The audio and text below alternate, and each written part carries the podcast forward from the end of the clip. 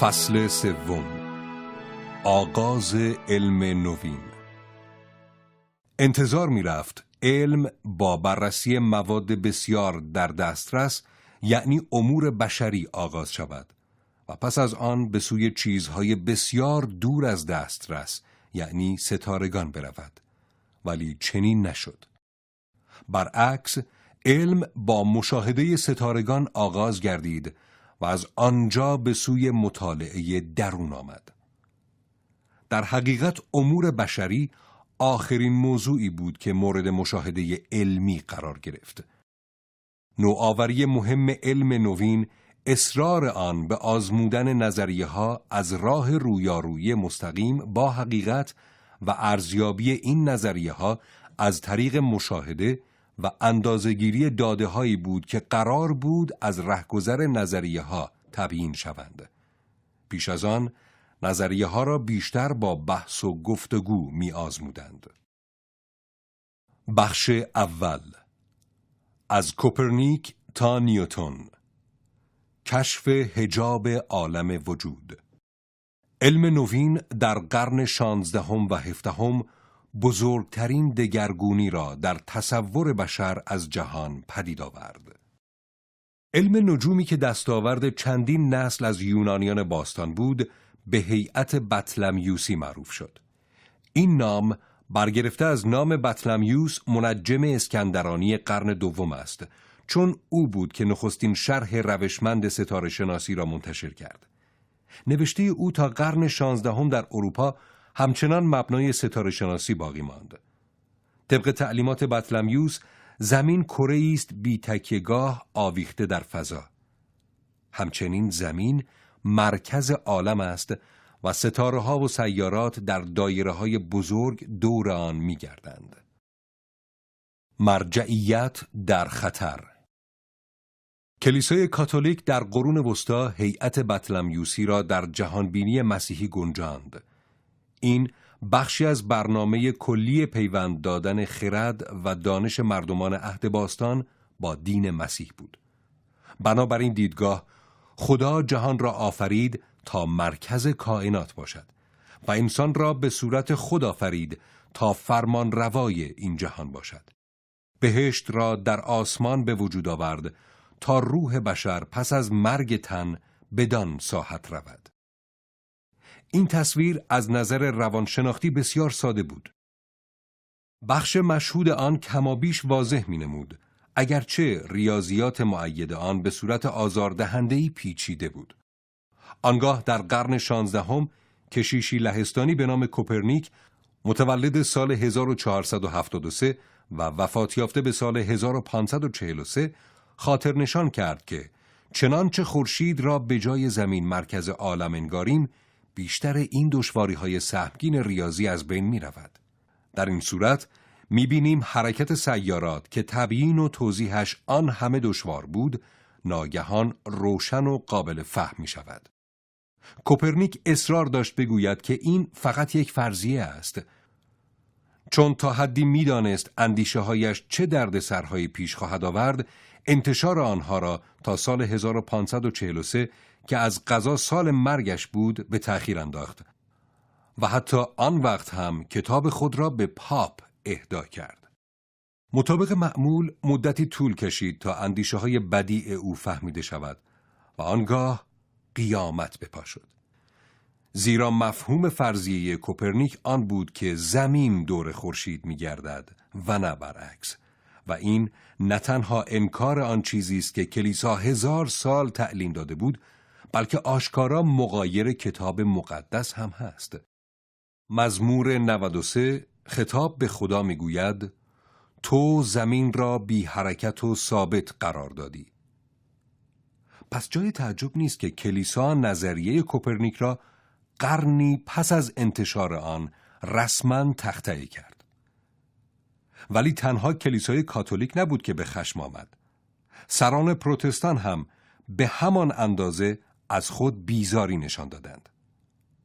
لوتر به اعتراض گفت: مردم به منجم تازه به دوران رسیده‌ای گوش می‌دهند که سعی دارد نشان دهد این زمین است که می‌گردد و نه افلاک یا آسمان یا خورشید و ماه. این احمق می‌خواهد علم نجوم را یکسره وارونه سازد. ولی کتاب مقدس به ما میگوید که یوشع به خورشید فرمان داد بی حرکت بایستد، نه به زمین. کالوین نیز گفت: کیست که جرأت کند مرجعیت کوپرنیک را مافوق مرجعیت روح القدس قرار دهد؟ مسئله مرجعیت در قلب هیاهو قرار داشت. بدیهی است که کوپرنیک شناختی بنیادین درباره ماهیت جهان به ما عرضه می‌کرد، شناختی که بسط آن و پیامدهای آن حائز اهمیت تاریخی بود. ولی جار و جنجال بر سر اندیشه‌های او خالی از ملاحظات شخصی و صرفاً با انگیزه حقیقت جویی نبود. آنچه بیشتر به ذهن مردم می‌رسید این واقعیت بود که چنانچه نظریه کوپرنیک درست باشد، پس پر حرمت‌ترین مراجع، کتاب مقدس، کلیسا و فرزانه ترین مردان دنیای کهن همه و همه به خطا رفتند. و اگر مراجع ما در این مورد دچار اشتباه شدند، از کجا معلوم که در موارد دیگر هم در اشتباه نباشند؟ سر تا سر نظم حاکم، حتی نفس مرجعیت به خطر افتاده بود. دایره های نادرست.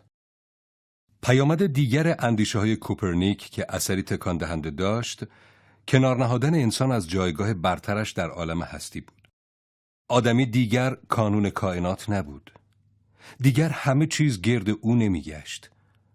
وقتی این ادراک اشاعه یافت، نتایجش بر تلقی‌های بشر و از همه بیشتر بر تلقیش از دین اثر زیر و زبر کننده داشت.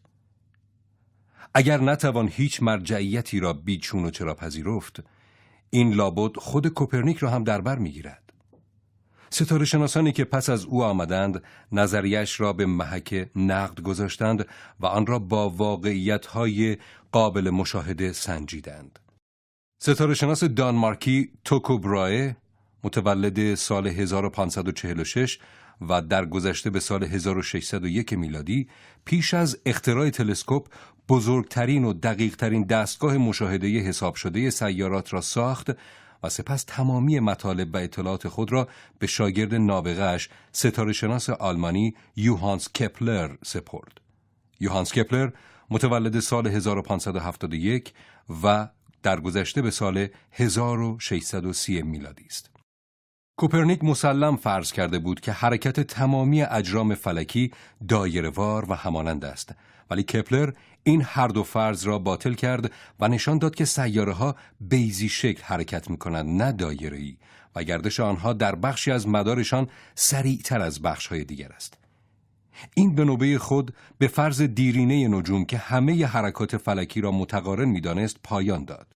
فرضی که بر مبنای زیبا شناختی از زمان یونان باستان پذیرفته شده و در قرون وسطا وجهه مذهبی یافته بود. این ابطال یکی دیگر از دریافت‌های کهن درباره جهان و ابطال مرجعیت مراجع بود. گالیله، بزرگ مردی از پیزا. از میان پدران بنیانگذار علم نوین، نخستین کسی که با مراجع قدرتمند این جهان در افتاد گالیله بود. گالیله متولد سال 1564 و درگذشته به سال 1642 میلادی بود. دستگاه تفتیش عقاید، محکمه‌ای که کلیسای کاتولیک برای کشف و سرکوب بدعت تشکیل داد، ابتدا به طور خصوصی در سال 1616 و بعد علنی در سال 1633 او را محکوم کرد. جرم او دوگانه بود. یکی این که می گفت زمین دور محور خود می چرخد و دیگر این که دور خورشید می گردد. این افکار نزدیک به 100 سال پیش عنوان شده بود و از کوپرنیک به کپلر و از او به گالیله رسیده بود. با این حال بیان این اندیشه نزدیک بود به قیمت جان گالیله تمام شود. وی برای نجات خود ناچار شد توبه کند و قول دهد که دیگر هیچگاه بر پندار گناه آلود حرکت زمین صحه نگذارد. ولی پس از امضای توبه نامه شنیدند که زیر لب می گفت با این حال هنوز می گردد، درست مثل سابق. گالیله دانشمندی شگفت و حتی چیزی برتر از دانشمند بود. بحث است که آیا تلسکوپ را او اختراع کرد یا نه، ولی او مسلماً نخستین کسی بود که با تلسکوپ به ستارگان نگریست و این رویداد کیفیت ستاره شناسی را به کلی دگرگون کرد. او کاشف قانون آونگ یا همزمانی نوسان‌ها بود که طرز ساخت ساعت‌ها و میزان دقت و صحت آنها را تغییر داد. همچنین دماسنج را اختراع کرد. تا آن زمان همه معتقد بودند هرچه چیزی سنگین‌تر باشد سریع‌تر سقوط می‌کند، ولی گالیله به این کشف حیرت‌آور نائل شد که تمام اجسام صرف نظر از وزنشان و به شرط آنکه فشار دیگری در کار نباشد با شتاب یکسان سقوط می‌کنند. از این گذشته نشان داد که این شتاب به میزان یکسانی افزایش می‌یابد. او همچنین ثابت کرد که هر پرتابه به شکل سهمی حرکت می‌کند و با این کار پایه‌گذار علم تیراندازی و آتشباری شد. در ضمن گفت حرکت طبیعی اجسام فلکی یا هر جسم دیگری دایره‌وار یا بیضی شکل نیست، بلکه حالت طبیعی این است که هر جسم متحرک به خط مستقیم پیش رود مگر آنکه نیروی دیگری بر آن اثر گذارد. گالیله کشف کرد که اگر چندین نیروی متفاوت همزمان بر جسم متحرکی اثر گذارند، تأثیر آنها بر حرکت جسم همانند وقتی است که هر یک جداگانه و پشت سر هم نه همزمان عمل کرده باشد. این کشف بسیار مهم راه بر علم جدید دینامیک گشود و باز گالیله بود که آگاهانه برای نخستین بار اصل عینیت علمی را تدوین کرد که میگوید حتی بیواسطه ترین و سرراسترین تجربه های فیزیکی مثل رنگ و بو را باید پیوسته از مشاهدات ثبت شده دانشمندان کنار گذاشت و آنها را به حساب دریافت های شخصی فرد مشاهده کننده گذاشت. این فهرست سرسری از دستاوردهای گالیله گرچه ناکامل است، ولی بیشک آشکار می‌سازد که گالیله یکی از اصیل‌ترین و خلاق‌ترین نوابغ دهر بود. نتایج کار او برای فهم انسان از جهان و بنابراین برای فرایندهای فکری بشر بیرون از حساب است. با وجود موقعیت خطرناکش، هر وقت جرأت کرد، این اصل را بر زبان آورد که قدرت و مرجعیت از جمله مرجعیت دین مسیحی حق ندارد در کار حقیقت جویی علم مداخله کند. میگوید این به منزله آن است که مستبدی خودکامه که نه پزشک است نه معمار اما قدرت مطلق دارد، امر دارو و درمان و احداث بناها را بنابر میل و هوس خیش به دست گیرد که پیامد آن مخاطراتی بزرگ برای سلامت بیماران بینوا و فروپاشی سریع عمارت خواهد بود. فضولی موقوف پیام او برای اولیای امور بود. دگرگونی‌های انقلابی که در زندگانی فکری و اجتماعی اروپا به وقوع پیوست، نتیجه گسترش تدریجی و آتی همین روی کرد بود. آیزاک نیوتن، دانشمند سرآمد، بزرگترین نابغه این داستان دامنه‌دار و حتی شاید بزرگترین دانشمند همه زمانها، مردی انگلیسی به نام آیزاک نیوتن بود. او متولد سال 1642 و در گذشته به سال 1727 است. او در گام نخست هنگامی که 23-24 ساله بود به درستی عناصر تشکیل دهنده نور را تجزیه و تحلیل کرد. حساب دیفرانسیل و انتگرال را اختراع کرد و نه تنها مفهوم نیروی جاذبه را تدوین کرد، بلکه سر از کار قانون گرانش هم درآورد و اینها همه ظرف یک سال ابتدای کارش بود. نیوتن در نتیجه مساعیش توانست کارهای کپلر و گالیله را بازبینی و تصحیح کند. برای نمونه قوانین سگانه گردش سیارات کپلر را از نو تدوین کرد و به صورتی درآورد که از آن پس به قوانین حرکت نیوتن معروف شد و رفته رفته سیستمی از فیزیک ریاضی ساخت و به این ترتیب تصویری کامل و دقیق از منظومه سیارات به دست داد. کتاب او در این زمینه معمولاً اصول پرینکیپیا خوانده می شود که کوتاه شده عنوان درازتر لاتینی اصول ریاضی فلسفه طبیعی است. این کتاب در سال 1687 انتشار یافت. این دستاورد حیرت انگیز بود. 54 سال پیش از آن پاپ علناً گالیله را محکوم کرده بود چون گالیله گفته بود زمین می گردد. حال نیوتن مدلی دقیق و واقعی از تمامی منظومه سیارات در اختیار بشر می نهاد. نامی که به این گونه پژوهش داده شد فلسفه طبیعی بود، چون کوششی بود برای فهم طرز کار طبیعت. در آن هنگام هنوز بین فلسفه و علم تمایز ایجاد نشده بود و تا قرن بعد هم وضع از همین قرار بود. در این میان فلسفه طبیعی یکی از بزرگترین دگرگونی‌هایی را که تا کنون در تفکر همگانی روی داده است پدید آورد.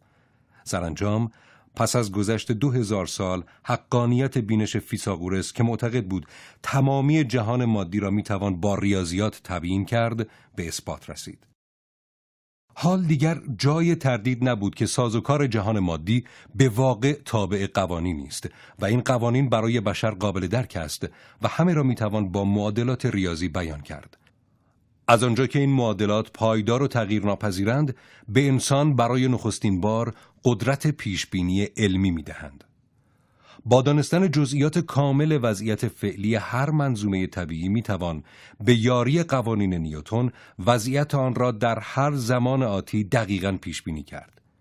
این به نوبه خود به بسیاری کسان که علم جدید را میفهمیدند احساس چیرگی بی سابقه ای داد. احساس این که با فهم و درک خود سرانجام جهان را به گونه‌ای رام ساختند. این احساس در نسل‌های آینده بسی بیشتر شد، چون اینها مکانیک نیوتنی را در ایجاد ماشینالاتی به کار گرفتند که انقلاب صنعتی را ممکن ساخت.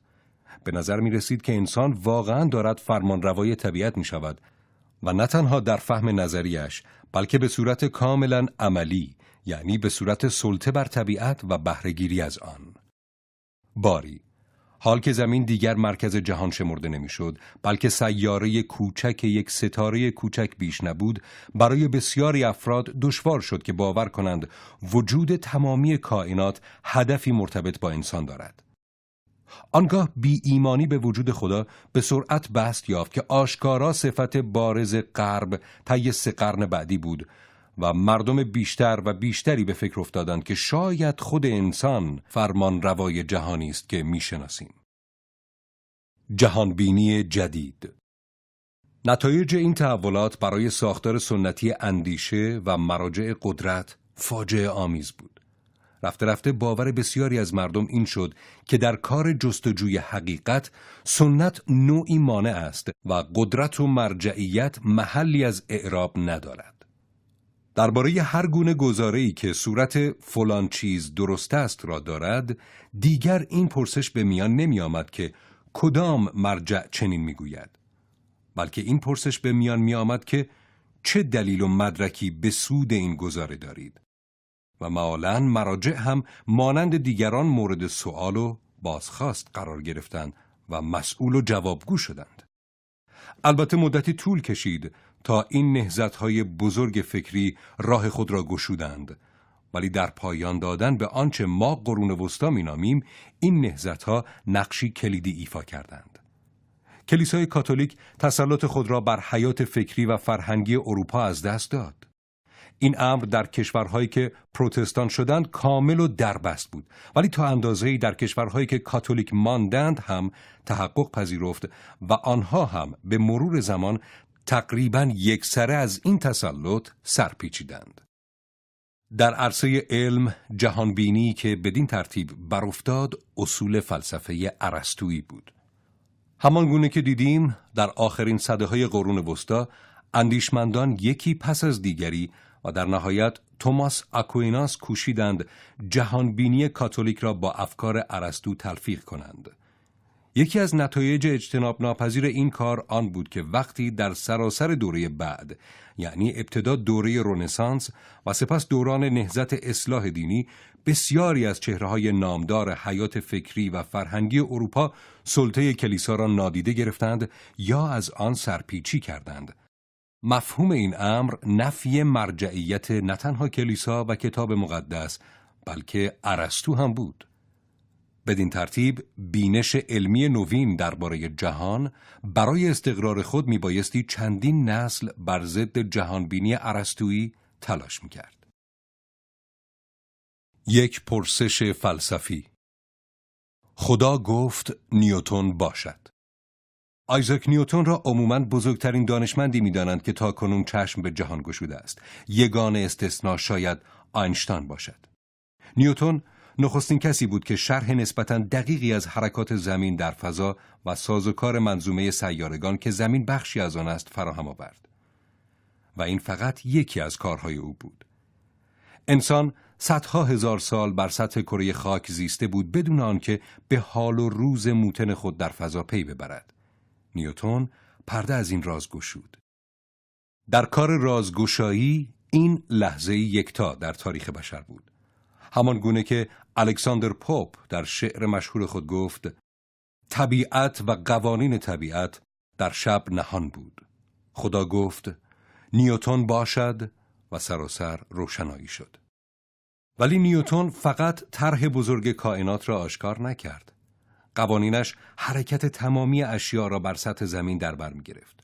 او بود که ایستاشناسی یا علم استاتیک و پویش شناسی علم دینامیک را کامل کرد.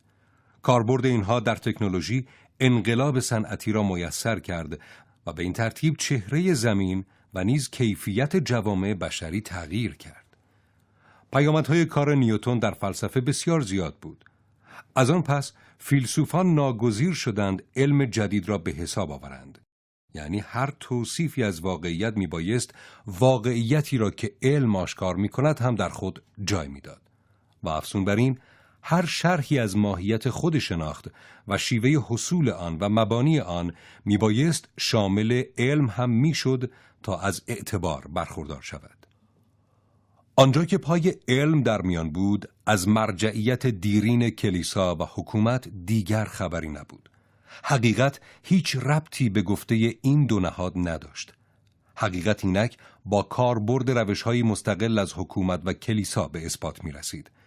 بدین قرار جایگاه قدرت و مرجعیت‌های دیرین در حیات فکری جامعه از دست رفت.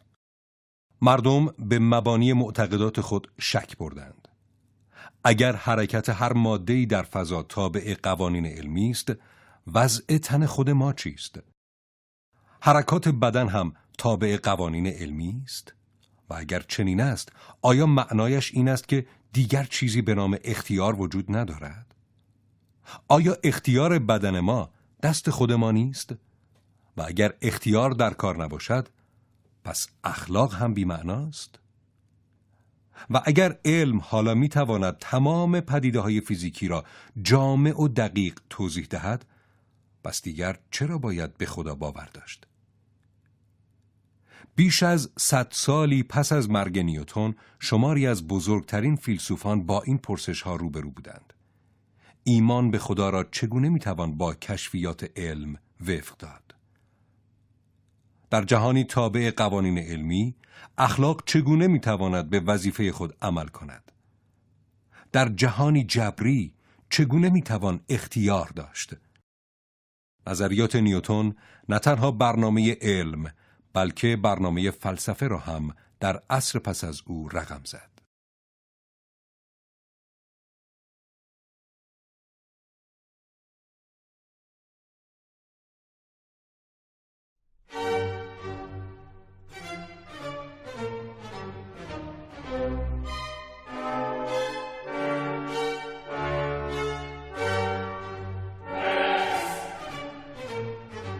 بخش دوم، ماکیاولی، آموزگار شهریاران.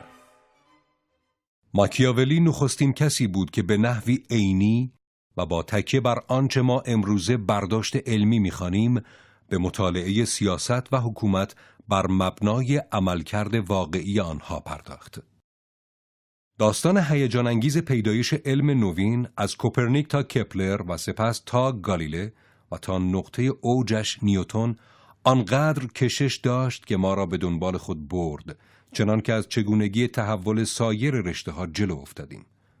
پس حالا باید قدری به عقب برگردیم و به دگرگونی هایی بپردازیم که همزمان در زمینه های دیگر رخ داد. یکی از مهمترین اینها فلسفه سیاسی بود. در این زمینه رنسانس نابغه‌ای برجسته نیکولو ماکیاولی را به وجود آورد. او متولد سال 1469 و درگذشته به سال 1527 میلادی است. توجه کنید که او فقط 4 سال پیش از کوپرنیک متولد شد. ماکیاولی مانند دانشمندان جدید رشته‌های کاملا متفاوت با رشته او سعی کرد آنچه را راه و رسم دیرین گذشته در مبحث سیاست بود کنار گذارد و واقعیات را رو در رو آنگونه که واقعا هستند ببیند. همانطور که خود در مشهورترین اثرش شهریار در سال 1513 می‌نویسد: چون می‌خواهم مطالبی که می‌گویم کاربرد عملی برای تحقیق کننده داشته باشد، به نظرم معقول آن است که هر چیز را آنگونه که حقیقتاً هست، نه آنطور که تصور می‌شود هست، ارائه کنم. نظریه پردازان سیاسی پیش از ماکیاولی درباره مباحثی چون وظایف حاکم، شهریار آرمانی و مطلوب ترین شکل جامعه مطلب نوشته بودند. ولی بهترین این نوشته‌ها هر اندازه هم بخردانه و ژرف ارتباطی با فعالیت‌های روزمره عالم سیاست نداشت. ماکیاولی در صدد برآمد مطلب را برعکس همه این آثار آنگونه که هست به قلم آورد. از آن زمان تا به امروز کسانی بودند که مطالب کتاب او را زشت و زننده دانستند، تا آنجا که خود کلمه ماکیاولی صفتی موهن شده است و در تداول عمومی معنی نیرنگباز، بی اخلاق، فرصت طلب و از همه مهمتر فریبکار می‌دهد. ولی قصد ماکیاولی چیزی جز این نبود که صداقت فکری را به حیطه واقعیات مربوط به سیاست وارد کند. همانگونه که دانشمندان جدید به رغم اهمیت بارز سنت مسیحی آگاهانه کوشیدند علمی به وجود آورند فارغ از ارزش‌ها، ماکیاولی نیز سعی داشت نوعی ادراک سیاسی پرورش دهد که ملاحظه ارزشی در آن دخالتی نداشته باشد. حقیقتگوی بزرگ ماکیاولی با صداقت و بصیرتی شگرف به شرح اقداماتی می‌پردازد که آدمی برای کسب و حفظ قدرت می‌کند. در ضمن راه‌های گوناگون از دست دادن قدرت را هم باز می‌گوید. با صراحتی گاه آزاردهنده نقش کلیدی قدرت یا خطر قدرت را در گستره سیاست برمی‌شمارد. تأکید می‌ورزد که حفظ ظاهر و بنابراین کسب وجه مهم است و یادآور می‌شود کجا سودمند است که سیاستمدار قولش را نگه دارد و کجا بهتر است زیر قول خود بزند. و از چه نوع توطئه‌ای میتوان انتظار موفقیت داشت و کدام به ناکامی میانجامد. شهریار را کتاب مقدس رئال پلیتیک خواندند. این واژه آلمانی در انگلیسی و زبانهای دیگر هم کاربرد پیدا کرده و به معنای سیاست مبتنی بر واقعبینی و ملاحظات عملی است. عنوان یکی از فصلهایش این است: در باب کسانی که از راه جنایت به قدرت رسیدند.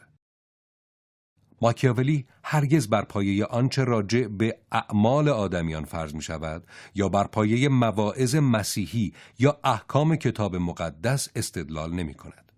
گفته های او شرح دقیق مشاهداتش از رویدادهای واقعی به زبان شیوا است. و نه تنها ما آدم‌های قرن 20 و 21 که از کارهای امثال هیتلر و استالین در عصر جدید باخبریم درستی نظرات ماکیاولی را تایید می‌کنیم، بلکه پاره‌ای از این نظرات چنان جهان شمول و معتبرند که هر کجا افراد بشر برای دستیابی به مقام و امتیاز به رقابت برخیزند مصداق پیدا می‌کند و این منحصر به سیاست نیست.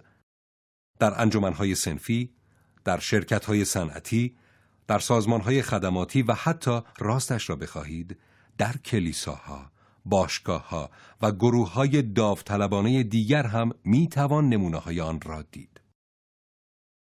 ماکیاولی در دیگر اثر بزرگ خود، گفتارها، که همزمان با شهریار نوشت و هر دو در سال 1513 میلادی منتشر شد، با صداقت و تیزبینی مشابهی محاسن و معایب اقسام مختلف حکومت را با یکدیگر میسنجد و به این نتیجه میرسد که جمهوری به شرط آنکه پشتیبانی مردمی داشته باشد بهترین و ثابت‌ترین نوع حکومت است.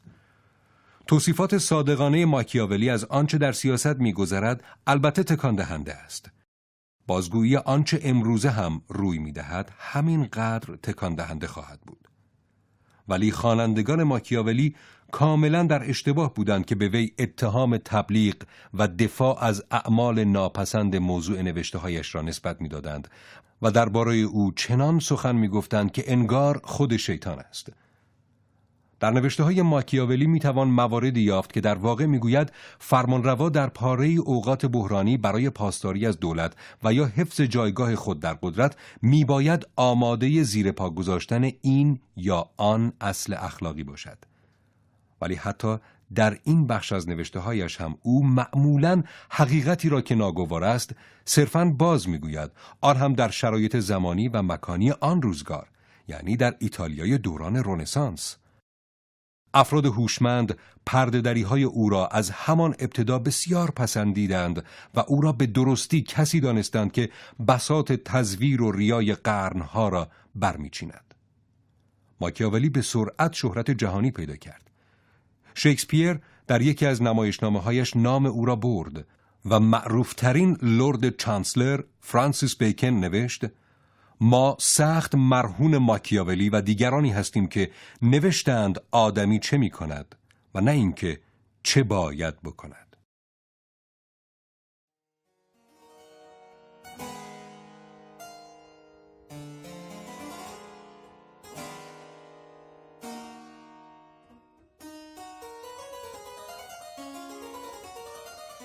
بخش سوم: فرانسیس بیکن، روش نوینی برای علم نوین. بیکن متوجه امکانات دامنه‌دار علم نوپدید شد و طرح‌هایی برای رشد آن در سطوح مختلف از نظری گرفته تا نهادی پیشنهاد کرد. فرانسیس بیکن متولد سال 1561 و در گذشته به سال 1626 مردی به تمام معنا جامع الاطراف بود و در سیاست، حقوق، ادبیات، فلسفه و علم شهرت یافت. تمام زندگیش در دربار یا پیرامون دربار انگلستان، یعنی کانون قدرت سیاسی در زمان حکومت ملکه الیزابت اول و جیمز شاه گذشت. پدرش سر نیکولاس بیکن مهردار سلطنتی الیزابت بود. فرانسیس در کمبریج تحصیل کرد. در آنجا دشمن خونی ارسطو شد و سپس به کارهای حقوقی پرداخت. در 23 سالگی نماینده پارلمان و در سالهای بعد به ترتیب معاون دادستان کل و مانند پدرش مهردار سلطنتی و لورد چانسلر شد و در ضمن لقب بارون و ویسکونت گرفت. در 36 سالگی مجموعه مقالات را منتشر کرد که معروفترین کتاب اوست. اما بیکن در طول دوران بزرگسالیش آثاری پدید آورد که بر مسیر علم و فلسفه در غرب تأثیر تاریخی داشت. با در نظر گرفتن مشغله‌های دولتی و کارها و دستاوردهای بیشمارش، این شایعه که نویسنده نمایشنامه‌های شکسپیر در حقیقت اوست، مثل آن است که بگوییم نمایشنامه‌های جورج برنارد شاو را آینشتاین نوشته است. پدرخوانده علم. بیکن می‌خواست از نفوذ سیاسیش برای پیشبرد علم بهره گیرد. پس کوشید جیمز اول را متقاعد سازد نهادی سلطنتی برای پیشبرد این امر ایجاد کند و آموزشگاهی برای مطالعه علوم تجربی بنا نهد. او همچنین برای برپایی کرسی استادی علم نوپا در آکسفورد و کمبریج اهتمام ورزید. هیچ کدام از اینها در طول حیات او عملی نشد، ولی هنگامی که چارلز دوم، نوه جیمز، انجمن سلطنتی را در سال 1662 دایر کرد، اکثر اعضای آن در نگرش علمیشان پیرو بیکن بودند و فرانسیس بیکن را پدرخوانده فکری انجمن می‌شمردند. مهمترین دانشمندان بعدی بریتانیا، نیوتن و داروین، دین خود را به او تأیید کردند. نفوذ او در فرانسه هم به اندازه انگلیس چشمگیر بود. بیکن در اوج منصب قدرت در 60 سالگی، هنگامی که لرد چانسلر بود، متهم به رشوه‌گیری شد. او را به دادگاه بردند. محاکمه و محکوم شد و با رسوایی و بی‌آبرویی از همه مقامات درباریش برکنار شد. بقیه سالهای عمرش را صرف نوشتن فلسفه و تمهید تدابیر بیشتر برای پیشبرد علم کرد.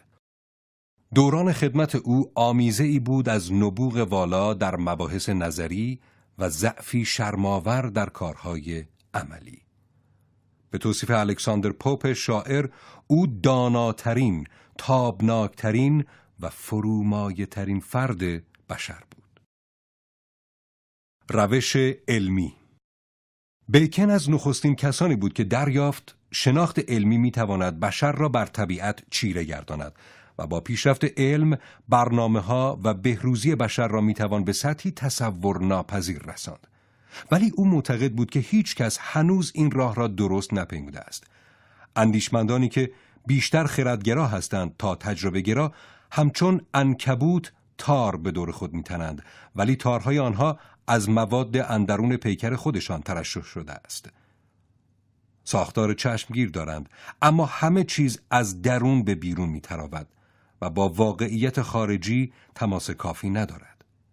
از سوی دیگر، اندیشمندانی که بیشتر تجربه‌گرا هستند تا خردگرا به مورچه می‌مانند که به طرزی بی‌معنی اطلاعات گرد می‌آورند، ولی خیلی نمی‌دانند با آنها چه کنند. منطق کهنه ارسطو ابزار سودمندی برای کشف حقیقت نیست. پذیرش واقعیتی را که پیشتر معلوم شده الزامی می‌کند، اما چیز تازه‌ای نمی‌گوید. همچنینند حدها در منطق. تصور این که حدها یا تعاریف دانش را پیش می‌برند نوعی توهم است.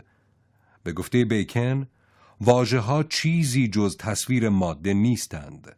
دلبستن به آنها همانند دلباختگی به یک تصویر است. بیکن میگوید برای پیشبرد شناختمان از جهان طبیعی باید روشی حساب شده و نظاممند را بدین شرح به کار بندیم. نخست باید واقعیت‌ها را مشاهده کنیم. مشاهده‌هایمان را به ثبت رسانیم و مجموعه‌ای از اطلاعات قابل اعتماد هرچه بیشتر بهتر گرد آوریم. این مهم را کسانی که به طور گروهی و در ارتباط با یکدیگر کار می‌کنند شایسته‌تر انجام می‌دهند تا کسانی که انفرادی کار می‌کنند. نیاز به انجمن‌ها و مراکز علمی از اینجاست.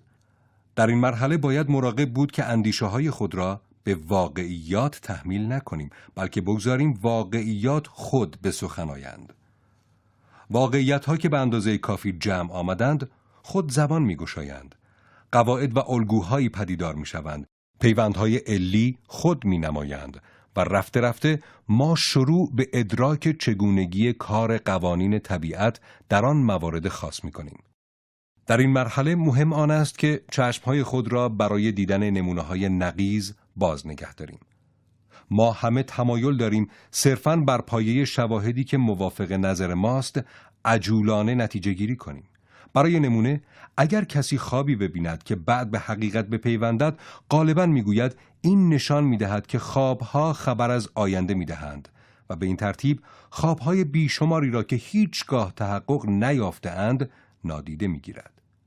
پس برای حصول نتیجه درست، اهمیت موارد منفی دست کمی از مثبت‌ها ندارد. اگر در این خصوص انضباط داشته باشیم، کم کم به قواعد عامی پی میبریم که مصداق‌های خاص دارند.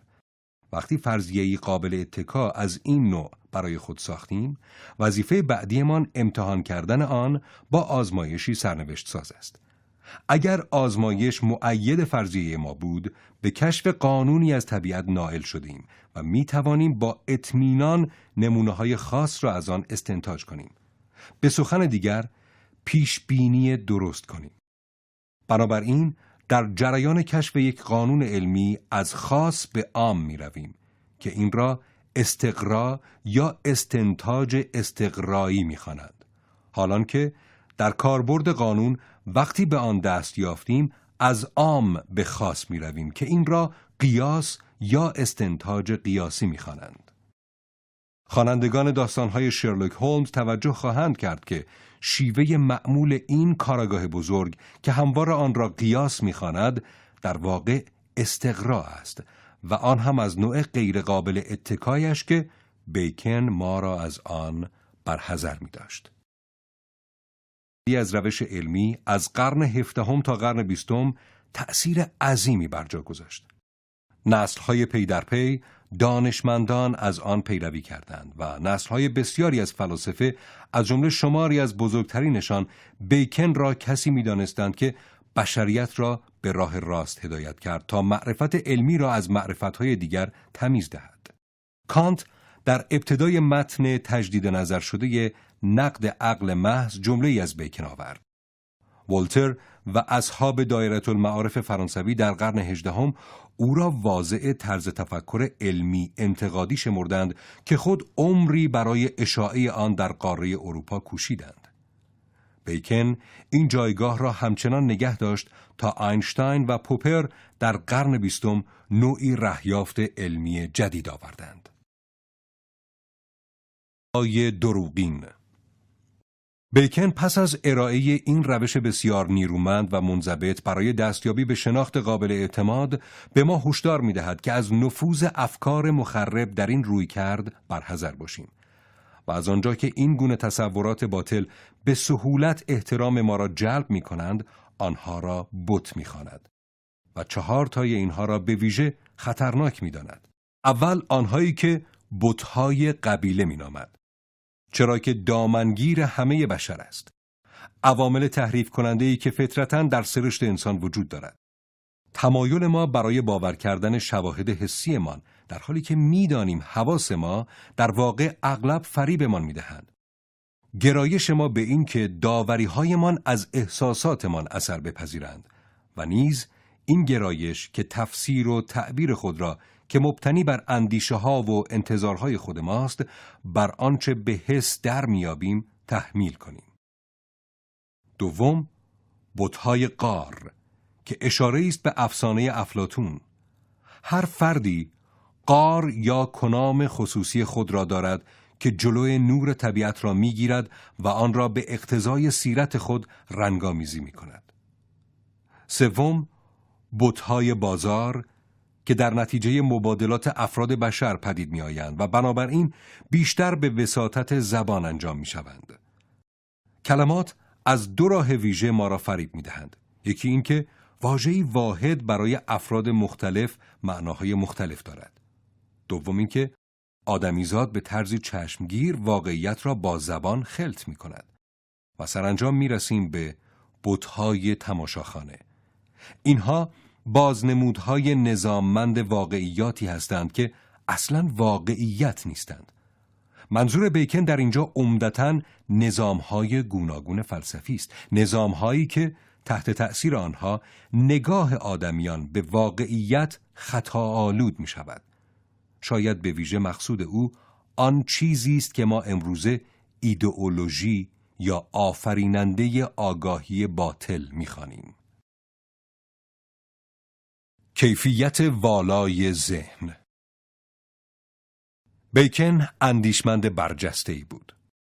وی به طور روشمند علم را از متافیزیک یا چیزهایی که پیش از هر گونه اندیشیدن مسلمشان فرض کنیم مجزا کرد و به روشنی دید که تبیین‌های علمی اصولاً تبیین علی‌اند و هیچ ربطی به نیت یا هدف ندارند. تأکیدهایشان بر اهمیت مشاهده و تجربه برای کسب شناخت درباره جهان و نیز پافشاریش که هیچگاه در نتیجه گیری های خود اهمیت نمونه های نقیض را فراموش نکنیم دارای ارزش ویژه است و پایدار خواهد ماند.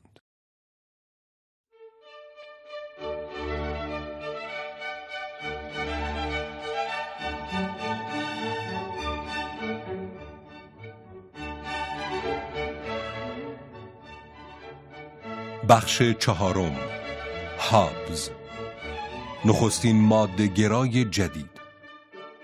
هابز این اندیشه را پیشنهاد که چیزی جز ماده فیزیکی وجود ندارد و هر چیز را میتوان بر حسب ماده در حرکت توضیح داد. تامس هابز نارس به دنیا آمد. مادرش وقتی شنید که ناوگان اسپانیا به انگلستان نزدیک میشود از وحشت پیش از موقع زایمان کرد. هابز در اشاره به شخصیت مضطرب خود همواره می گفت ترس و من 2 قلو زاده شدیم. با وجود این او نویسنده‌ای کوبنده و پرخاشگر و اندیشمندی بی اندازه مستقل بود.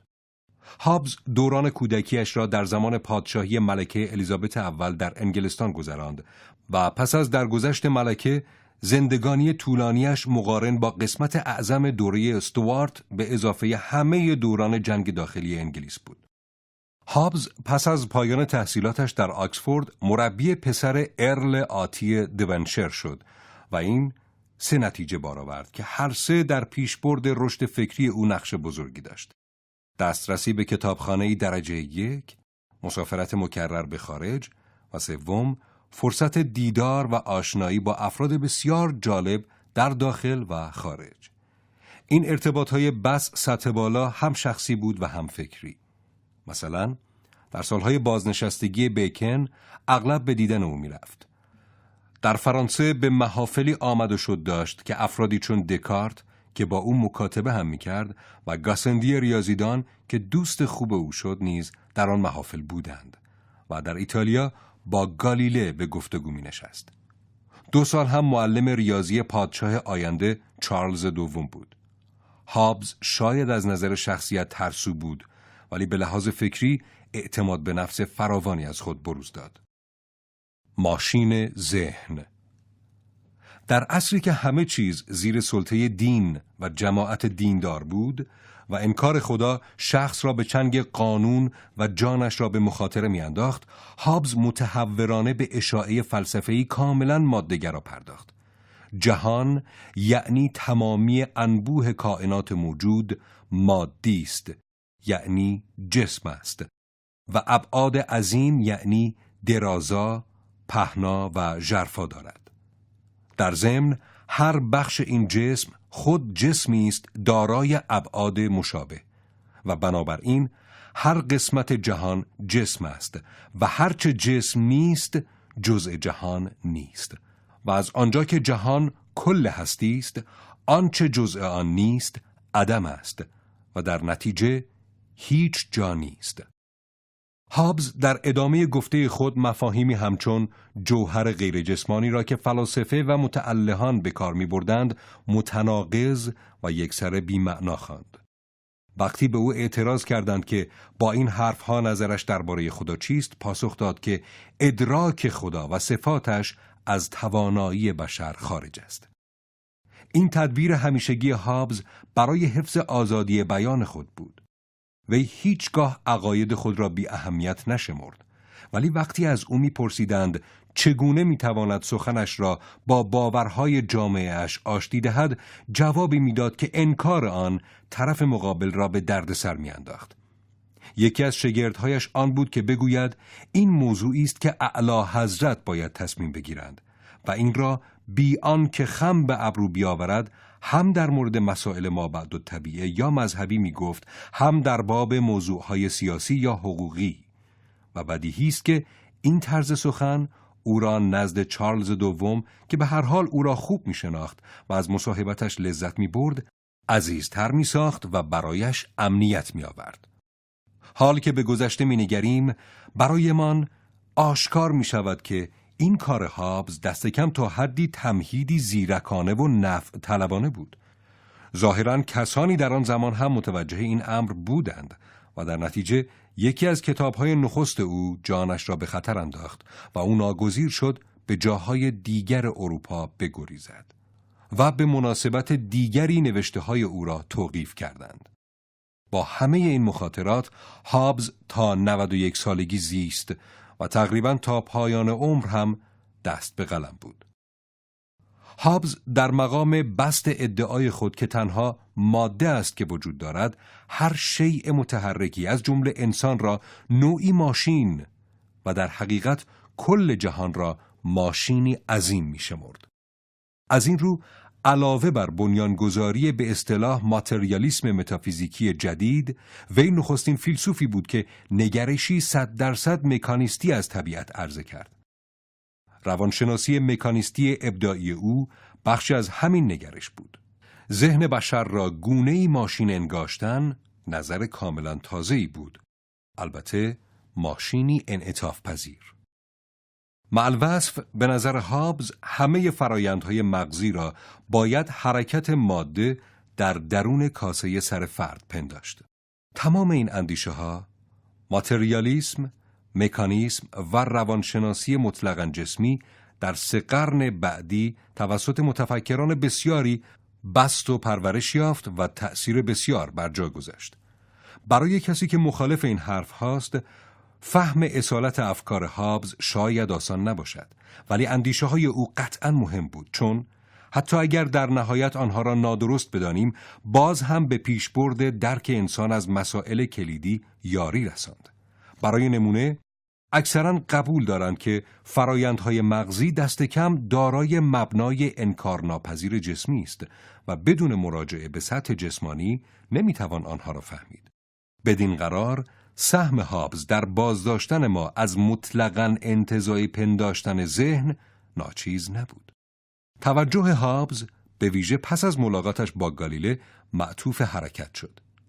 بنابر جهانبینی قدیمی ارسطو، سکون آشکارا وضع طبیعی اجسام فیزیکی بود، اما گالیله اینک می‌کوشید این جهانبینی را براندازد. به عقیده گالیله، اجسام فیزیکی همه بدون استثنا در حرکتند، از جمله خود زمین، و بنابراین هرچه بر زمینه است، و طبیعی این است که به خط مستقیم حرکت کنند مگر آنکه نیرویی بر آنها اثر نهد. هابز به گفته خودش از این اندیشه دچار تشویش شد و همین او را به این نتیجه رساند که کل هستی عبارت است از ماده در حرکت، و این شد برداشت کلیش. اگر از او می‌پرسیدند که از میان حرکت و ماده کدام یک نزد او مهمتر است، او حرکت را بر ماده تقدم می‌داد. او را مردی مفتون حرکت خواندند. در جهان مادی و مکانیکی هابز، علیت کلاً به صورت فشار در می آید و تمامی دگرگونی‌ها به اعتقاد او بدین گونه روی می‌دهد. هابز این باور را به روانشناسیش نیز راه داد. او همه انگیزه‌های سیاسی را چه به صورت نوعی کشش جاری، چه به صورت انزجار، گونه‌ای فشار می‌شمرد. می‌توان این دو مسیر متعارض انگیزه را میل و بیزاری هم نامید. اینها اقسام زیاد و آشنا دارند: دوست داشتن و دوست نداشتن، عشق و نفرت، شادی و اندوه و از این دست. جزء اول این زوجها نشانگر نیاز و خواست سیری ناپذیر و بنابراین بیپایان بشر است که نمیتواند بازایستد مگر اینکه خود زندگی بازایستد. شکل کاملاً چیره جزء دوم این زوجها، یعنی بیزاری، که در واقع نیرومندترین و مؤثرترین دافعه هاست، ترس از مرگ است. مرگ چیزی است که اکثر ما بیش و کم هرچه از دستمان برآید برای فرار از آن می‌کنیم. این پندار بنیادی از روانشناسی بشر به فلسفه سیاسی هابز نیز راه یافت و فلسفه سیاسی او بود که در دراز مدت با نفوذترین وجه تفکرش شد. زور و تزویر. به اعتقاد هابز در اصل ترس از مرگ است که موجب می شود افراد بشر جامعه تشکیل دهند. بدون جامعه، در وضع طبیعی، در نبود نظم، قانون یا عدالت، زندگی جنگ همه با همه است و خشونت و نیرنگ، یا به گفته او زور و تزویر، سرنوشت را رقم می زند. در مشهورترین اثرش لویاتان در سال 1651 تصویر هولناکی از این وضع عرضه می کند و گفتارش را با کلماتی به پایان می رساند که هنوز نقل می شود. آن گفتار این است: و از همه بدتر ترس دائمی و خطر مرگ خشونتبار و زندگی انسان منزوی، مهنتبار، زشت، ددمنشانه و کوتاه. افراد بشر می توانند با بستن عهد و پیمان با یکدیگر بکوشند از این مهلکه برهند، ولی همان گونه که هابز خود می گوید عهد و پیمان ها بدون پشتوانه شمشیر تنها حرفند و به هیچ روی توان تأمین امنیت آدمی را ندارند. هر کس که فرصت یابد به محض آن که نفعش اقتضا کند پیمان را زیر پا می گذارد. تنها راه گریز از این محظور به وجود آوردن وضعیتی است که قانون شکنی به مصلحت هیچ کس نباشد. راه انجام این کار به گفته هابز آن است که همه موافقت کنند قدرت را به مرجعی مرکزی بسپرند که وظیفه‌اش اعمال قانون است و مجازات شدید هر قانون شکن.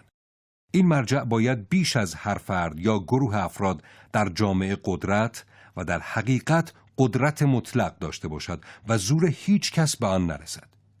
این تنها راه به حد اکثر رساندن آزادی و امنیت فرد در جامعه است و این بدان معناست که هر کس باید به همان اندازه از آزادی برخوردار باشد که خود به دیگری روا می‌دارد.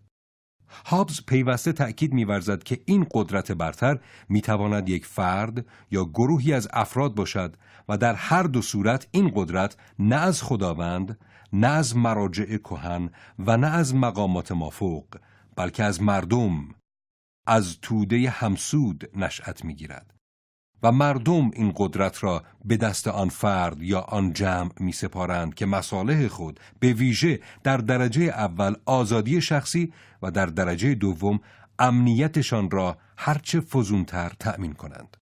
قدرت مطلق تفویض شده به حکمران نه برای خوشنودی حکمران بلکه به خیر و مصلحت همگان است.